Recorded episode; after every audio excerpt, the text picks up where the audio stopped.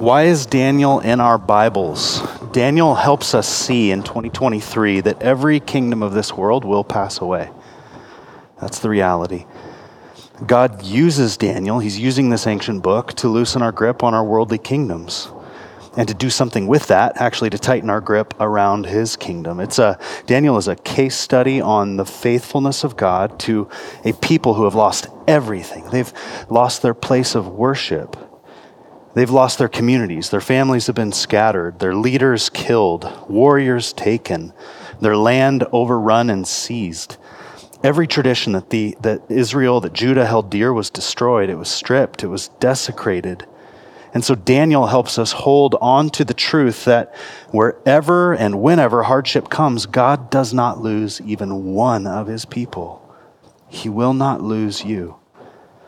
Last week, I said that I want our time in Daniel to help us detach from our political idolatry and to think more and more Christianly to think as a citizen of God's kingdom before we're thinking of ourselves as citizens of human kingdoms. And 2024 is sure to be an intense political season. And I fear that if we wait until then, if we wait until 2024 to start thinking about how to live as disciples of Jesus in a cutthroat and a, uh, and a ruthless political environment, that we will have missed the boat. And the church must regain her prophetic edge, her willingness to, uh, her courage, and her willingness to speak the truth of the gospel to any and to every aspect of our culture. And so, our, my hope for us is this may we long to be a people of holy resistance, resisting the world's ways. And may we be a people who are filled with the courageous wisdom of the Holy Spirit, people who have decided to stay true to Jesus no matter the cost, even if it costs us our lives, which means something. It means that we resolve, we decide, we choose to obey Jesus' commands regardless of if it hurts or how it hurts. It means we don't cast off the fruit of the Holy Spirit and how we tell the truth and how we engage our enemies. And it means actually that we seek to do good to our enemies and to model the love that Jesus himself showed his enemies, of which you and I once were. While we were lost in our sin, Jesus died and he rose for us. And so both the cultural left and the cultural right are offering a playbook to you and I for how we deal with our enemies. And this is the political, the partisan, this is the playbook. This is how you deal with your enemies. You shout them down, you cut them off, you demonize them, you ostracize them, you, uh, you dehumanize them. And so you view them as an, uh, uh, not just an enemy, but you view them as a monster, subhuman, less than human, people to be eradicated.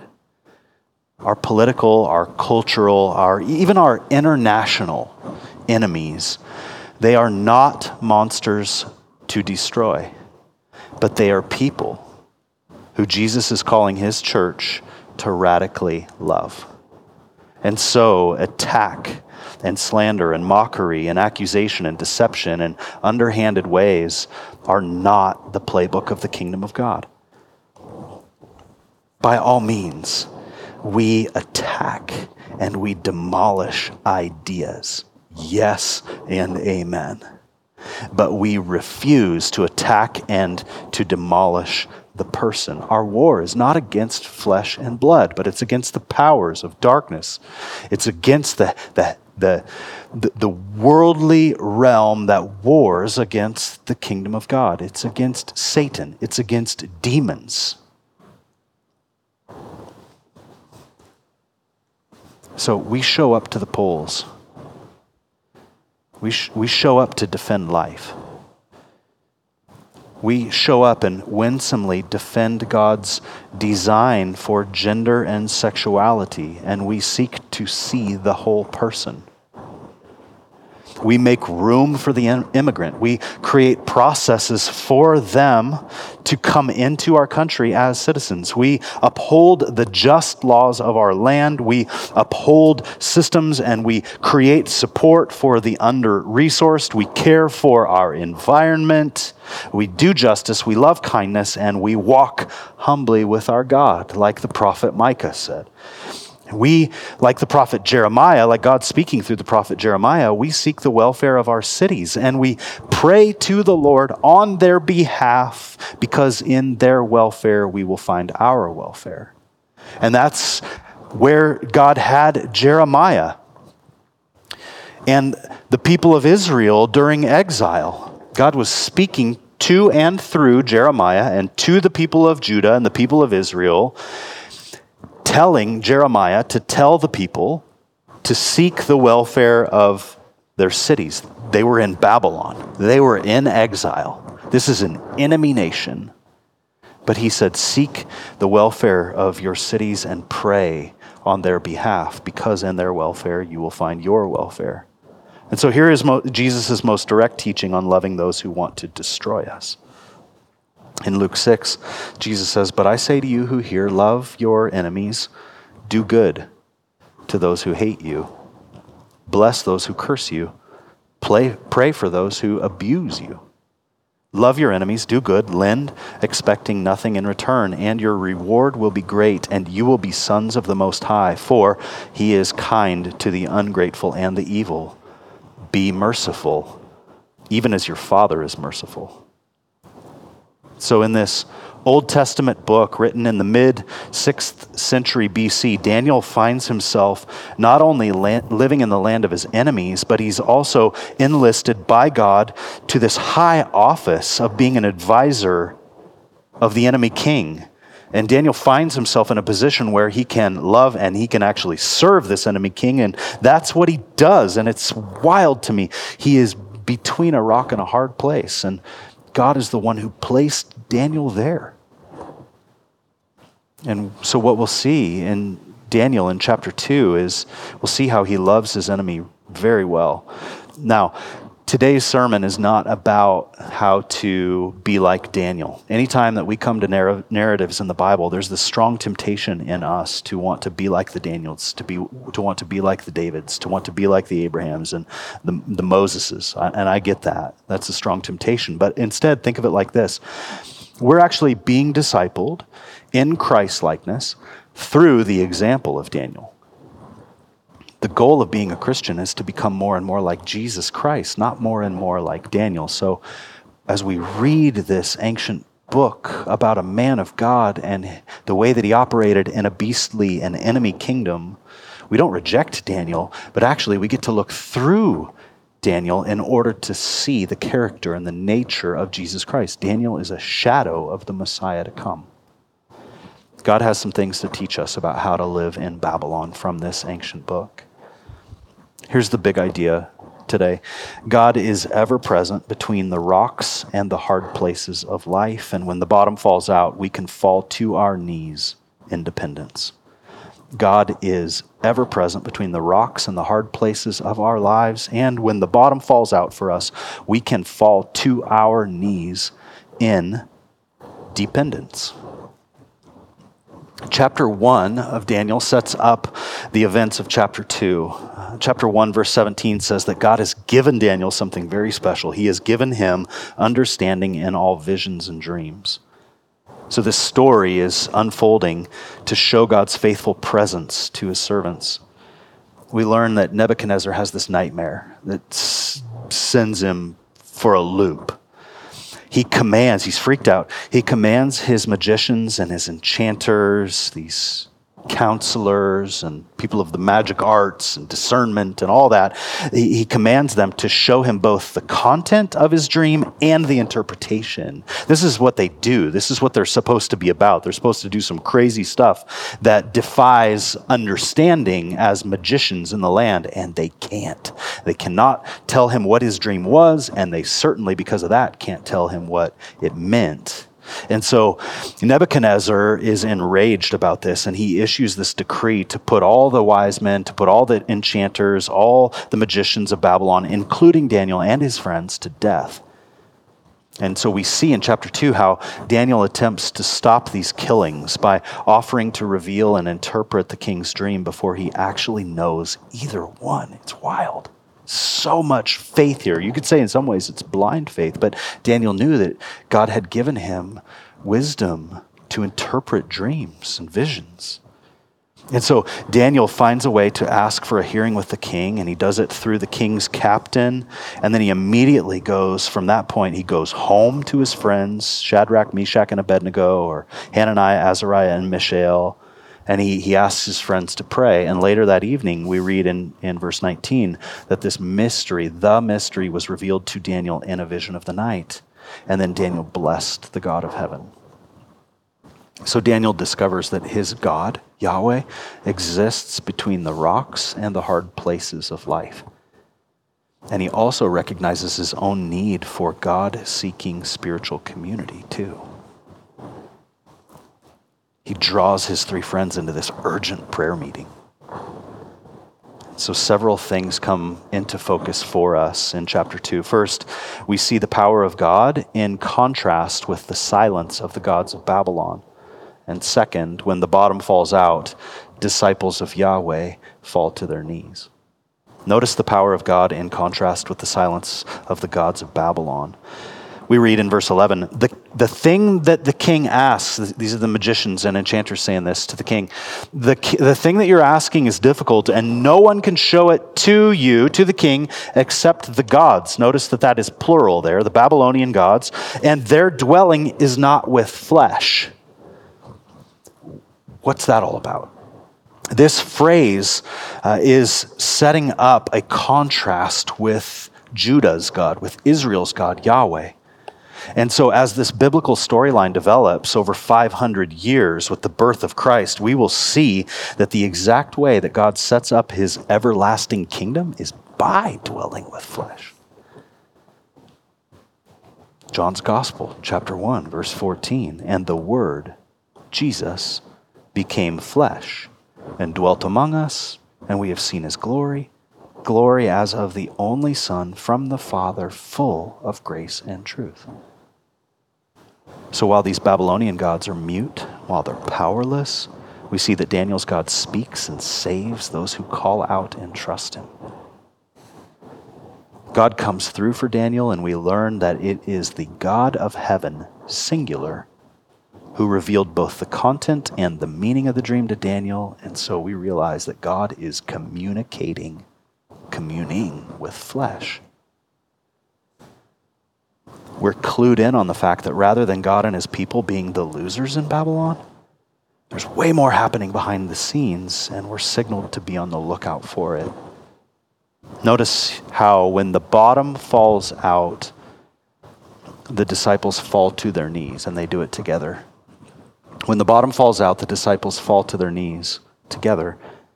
Believers in God, Christians, or in Daniel's day, not insulated in any, in any way from crisis. Like one of the marks of the Christian experience, oftentimes, is suffering. But this inclination, as Daniel is about to potentially lose his life here, the inclination in him to pray reveals that Daniel had an awareness of God's presence right there in the middle of their confusing and painful circumstances in Babylon. And so, a key takeaway in chapter 2 is the way that Daniel's heart and the way that his mind were primed for petition, asking God for help, and for thanksgiving too. They're primed for prayer. And Daniel calls his friends into it all with him. Now, often, if you're anything like me, in our human experience, our human inclination, when the bottom falls out for us, is to overcome our difficulties with the strength of our own resources. So we might offer a little prayer, but my own experience is that often my needs, they're brought before men. They're brought before the strength of my own resources or my, my networks before they're ever brought to God. My needs, I can figure it out. And so oftentimes I just do that. But Daniel is modeling something for us here. The text means to show us two things. One, Daniel buys some time, so there's wisdom at play here. And two, he spends the first fruits of his time in prayer rather than in self sufficiency. So he's not trying to scramble, he's not panicking, he's not escaping, he's not defending, he's not strategizing. He's actually going to his friends and say, Guys, we need to pray. We're in between a rock and a hard place here. The, the, the right, the best right next thing for us to do is, is to pray. Now, prayer and petition is anti self sufficiency. Have you ever thought about it like that? Help seeking prayer is an immediate confession that you and I don't have the resources that we most need and that God is the keeper of every resource imaginable. And He dwells with flesh. Us. He became one of us to make Himself that accessible to us. I'm reminded of Jesus' words to his disciples when they're doubting their ability to follow in his footsteps and to live as legitimate citizens of the kingdom of God. And Jesus' answer to them, how do, we, how do we inherit eternal life? How do we enter the kingdom of God? He says, with man it's impossible, but with God all things are possible. A reflexive dependence on prayer often feels impossible. And in our own strength, we're it just is going to be impossible. We're not going to reflex into prayer. However, the ability of God to intervene and to produce this kind of praying life in us is more than possible. Do you feel like a failure at prayer? Anybody here? I feel that way often. Martyn Lloyd-Jones says that everything we do in the Christian life is easier than prayer. Thomas Shepard, he said, There are times in my life when I would rather die than pray. You feel that? There are times when I would rather do anything than pray. But the reality is, is that our praying life starts and ends with our neediness. If you and I are unwilling to be needy before God, our praying life is incompetent at best. Our self sufficiency is the enemy of our praying. Here is a simple suggestion whether your prayer life is a withered branch or a fruitful tree. Ask God to help you pray. Lord, I don't like this. Everything in me resists this. I don't want to do it. I find it difficult. My mind runs in circles. I'm distracted like crazy. I don't, uh, I don't need jerk into prayer. So, will you help me? I have need. I can't do it on my own. Lord, will you help me pray? What happens when we confess this kind of a need early? Is that the kind of prayer that God wants to answer? Lord, help me come to you in need. Lord, help me come to you in thanksgiving. Of course, it's the kind of prayer that He wants to answer. And I want to say also, for those of us who are really hard on ourselves spiritually, I, I, I want to urge you, please, to quit whipping yourself emotionally for not praying and to make it your goal to go to God and ask Him to teach you to pray. Use the energy that you would otherwise spend beating yourself up and use it to get yourself to Him in need. All you have to do with empty hands is say, Lord, help. Help me pray. And then keep doing that until keep asking him to help you pray until you start praying. Whether it's a day or a week or a month or a year or two. Do you know how we got the Lord's Prayer in our Bibles? You know how it came to us? Listen to this Luke 11. Jesus was praying in a certain place, and when he finished, one of his disciples said to him, Lord, teach us to pray as John taught his disciples. And so Jesus says, when you pray, say, Father, hallowed be your name, your kingdom come.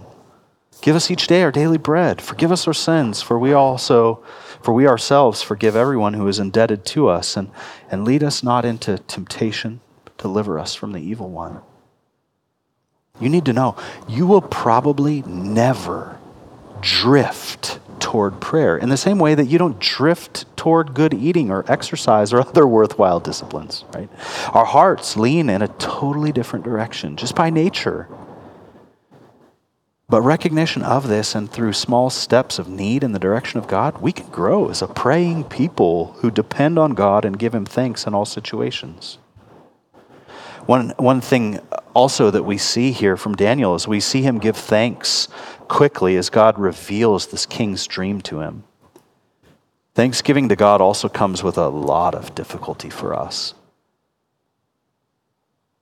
But it's through a lifestyle of intention, it's through a lifestyle of effort, Holy Spirit given wisdom and dependence on God's resources that we learn to give Him the first fruits of our gratitude reflexively.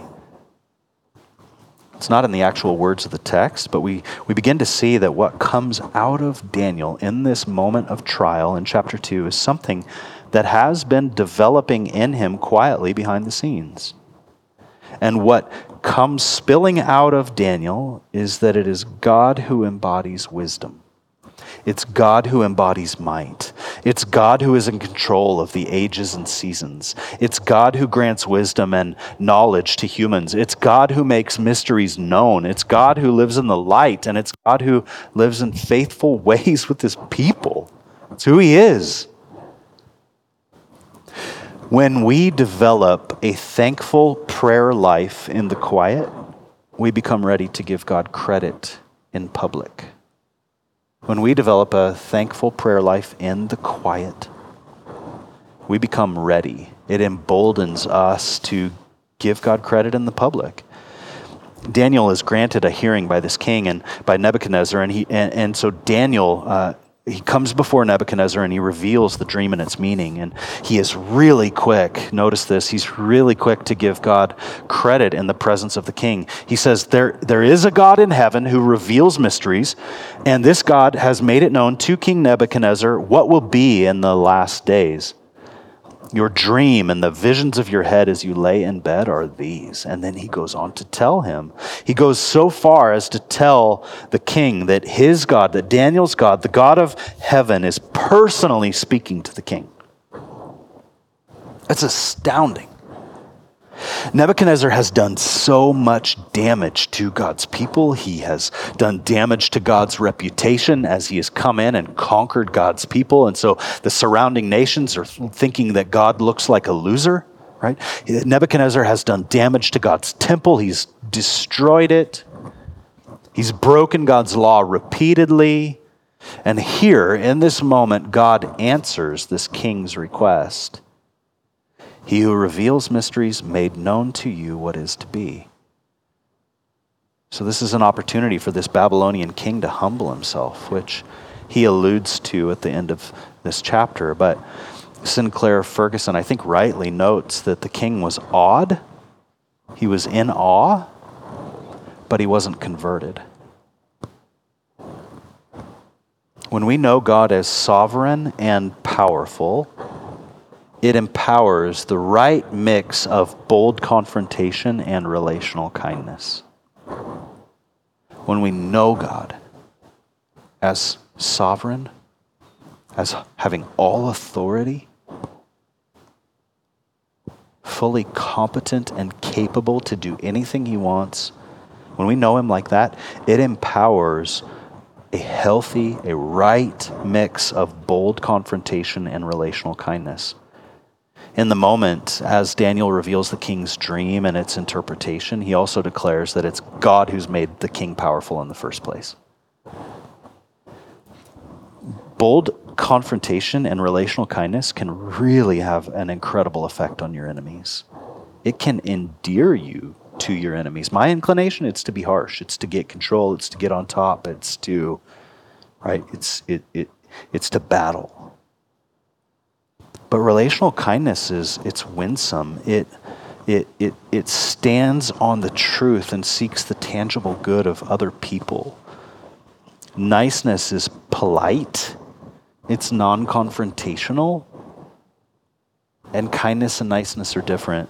Listen to the way that Barry Corey, president of Biola, talks about the difference between niceness and kindness. Here's what he writes. He says, This is a pretty long quote, but it's good. He says, By kindness, I'm not talking about when you buy a stranger coffee or when you bring in your neighbor's trash cans or when you tell someone they have food in their teeth.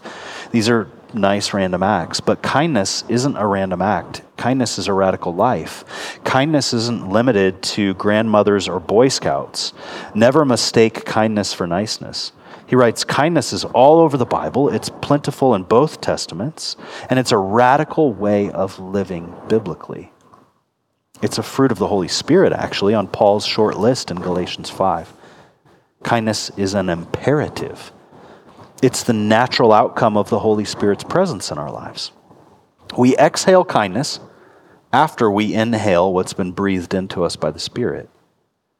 Kindness radiates when we're earnest about living the way of Christ, living the way of the Holy Spirit. Kindness displays the wonder of Christ's love through us. He goes on to say that niceness may be pleasant, but, but niceness lacks conviction.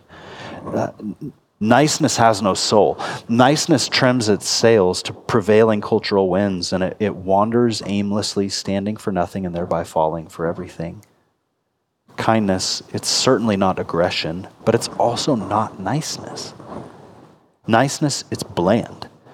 Niceness is keeping an employee in the job knowing he's no longer the right fit, therefore failing him and the company because you don't have the courage to do the right thing. Kindness calls you to tell him he's not the person for the position and then to dignify him in the transition. Kindness is a dimension of God's common grace through us. It's a civility grounded in gentleness and respect. And at the same time, kindness, it's neither milk toast, it's not soggy, it's not weak, it's not bland. It's fierce, it's passionate. The God authored spirit of kindness in us has the power to upend the enemy and season the world around us for the good. Kindness as Jesus lived it, presents the highest hope for a renewal of Christian civility, a renewal needed now more than ever. End quote. Daniel doesn't seem hesitant to confront at all, but when he confronts, he's kind in his posture. He's bold, but he's kind. At first, we, we notice, uh, when we began, we notice the power of God in contrast with the silence of the gods of Babylon, but now we also see another contrast, which is the power of the human king in light of the power of God who is king. And so Daniel says in verses 37 and 38 You, O king, speaking to Nebuchadnezzar, the king of kings, whom the God of heaven has given the kingdom, He's given you the power, the might, the glory, and into whose hand he has given, wherever they dwell, the children of man and the beasts of the field and the birds of the heavens. He's making you rule over them all. In this dream that you have had, Nebuchadnezzar, you're the head of gold.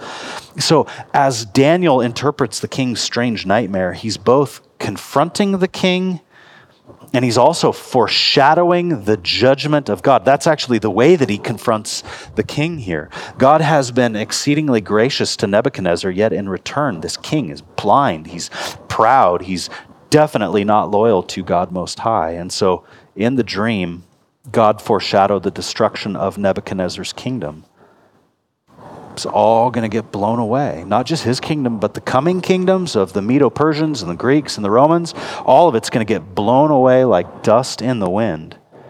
And so Nebuchadnezzar's kind of like panicky rage, it gives us an indication, it gives us a clue that he knew that something big was up, that this dream was more than just like um, a, a, figment of his imagination or something, you know, that like resulted from uh, a little bit of stress earlier in his day. That actually he, he, they they tended to view dreams as indicators, as prophetic words for their kingdoms and for their own lives. And so, as Daniel, um, as Daniel reveals this dream to the king, he speaks of four different kingdoms that progressively descend from head to toe and from valuable metal to less valuable mineral. Some theologians they think that this uh, this this uh, degradation from head to toe and from valuable to invaluable or unvaluable, they think that it signals a moral descent and a moral decay as the kingdoms come and go right before God's kingdom comes in power with the birth of Jesus Christ. Now, we're going to talk more about these kingdoms in chapters 7 and 8, but, but Babylon is actually the only king, the only kingdom that's named in, in this dream and in this interpretation. They're the only ones whose identity is revealed. And Babylon is this head of gold. Daniel says to Nebuchadnezzar, You are the head of gold a majority uh, uh, of Jewish and Christian scholars and theologians believe that the silver chest and the silver, you know, the arms are the Medo Persian Empire, which would unite just a, f- a few years after Nebuchadnezzar and they would conquer Babylon. Babylon only existed in, in power as kind of the preeminent world kingdom for 66 years. And then the Medes and the Persians united and they defeated them and then after the Medo Persians come the Greeks, which is the bronze middle and thighs. And then after them come the Romans, who are the legs and feet of iron and clay. And so this the ultimate meaning of the dream reveals that while Nebuchadnezzar and future kings may have their day, it's God who will have the final say. They're going to have their day. They're going to look like the big man on campus. It's going to confuse us. It might outlast us in our earthly lives, but God will have the final say. And so in this dream, God's kingdom is represented by the stone that comes and it's not cut. He's really careful to say this. It is not cut, it's not derived from human handiwork and this stone is going to come in and it's going to crash into the statue, statue and it's going to bring this image down of all of these violent, beastly kingdoms. And in, in their place, it's going to establish a kingdom that will spread and saturate throughout the whole earth. So we read in verses 44 and 45 And in the days of those kings, the God of heaven will set up a kingdom that shall never be destroyed, nor shall the kingdom be left to another people. It shall break into pieces all these kingdoms and bring them to an end. And it shall stand forever, just as you saw that a stone was cut from a mountain by no human hand, and that it broke into pieces the iron, the bronze, the clay, the silver, and the gold. A great God has made known to the king what shall be after this. The dream is certain, and its interpretation sure. I find it peculiar that Nebuchadnezzar seems positive about the whole thing and that he pays homage here in this moment. He falls down. But subtly in the text, the king is paying homage to Daniel, not necessarily to God. Again, repeating what Sinclair Ferguson notes about this passage, the king was in awe, but he wasn't converted. What the king said about God, it was true, though it wasn't impacting him at the level of repentance and real faith. And so that's a question for us to ask ourselves also. It's one thing for us to believe that God is God, and it's another thing for that belief to humble us down to the point of repentance, changing our minds, which will lead to a change of life and transformation to humble us to this point of repentance and also real faith. God values our faith.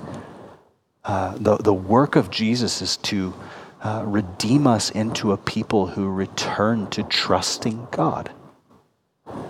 Without faith, it's impossible to please God because one must believe that God exists and that he rewards those who earnestly seek him, who seek him from a true heart, a true desire.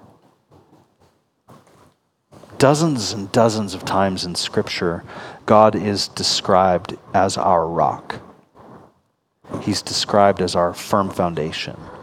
He's described as a stone, stone of offense. In the New Testament, the apostles named Jesus the cornerstone of the church the king of the kingdom that has no end. So, what does Jesus have to do with Nebuchadnezzar's dream? Jesus would come and live and die and rise 500 years after all of this. But Jesus didn't start to exist at his birth. Jesus has eternally been the second member of the Trinity, the Son of the Father.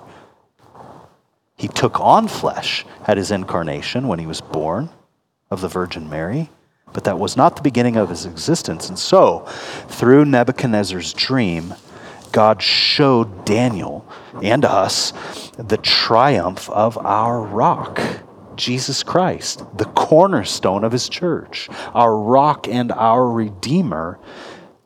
He showed Daniel the triumph of Jesus here on earth. Jesus, at his birth and through his death, his life, his death, his resurrection, his ascension, his promised return, he has inaugurated a new kingdom of which those of us who believe in him and entrust ourselves to him become part of. We're citizens of a completely different kingdom. Kingdoms of this earth will come and go, but God's kingdom has no end. His kingdom has come, and over the last 2,000 years, it has continued to spread the globe over. Peoples, nations, languages wrapped up as citizens in the kingdom of God, His church. Do you belong to Him? Do you belong to the King of this kingdom? Do you belong to the kingdom as a citizen? Do you belong to His church? Jesus, through his Spirit, who testifies with our spirits, you know, internally, it's that deep sense within you. He's calling us through his Spirit to confess our sin, to confess the ways that we turn away from him, to rejoice in the salvation that he has bought for us and brought to us to rejoice in the salvation that He's continuing to work out in us, and to entrust ourselves entirely to Him. And this is our work for the rest of our lives, again and again and again and again and again. Repentance of sin and admission of need and rejoicing in Jesus. Father, we ask you to make this text in Daniel effective for our transformation today. Help us trust Jesus with our heart, mind, soul, and our strength. Help us to love our neighbors, even our enemies, as we love ourselves. We trust you to do this transforming work in us. And it's in your name, Jesus, that we pray these things. Amen.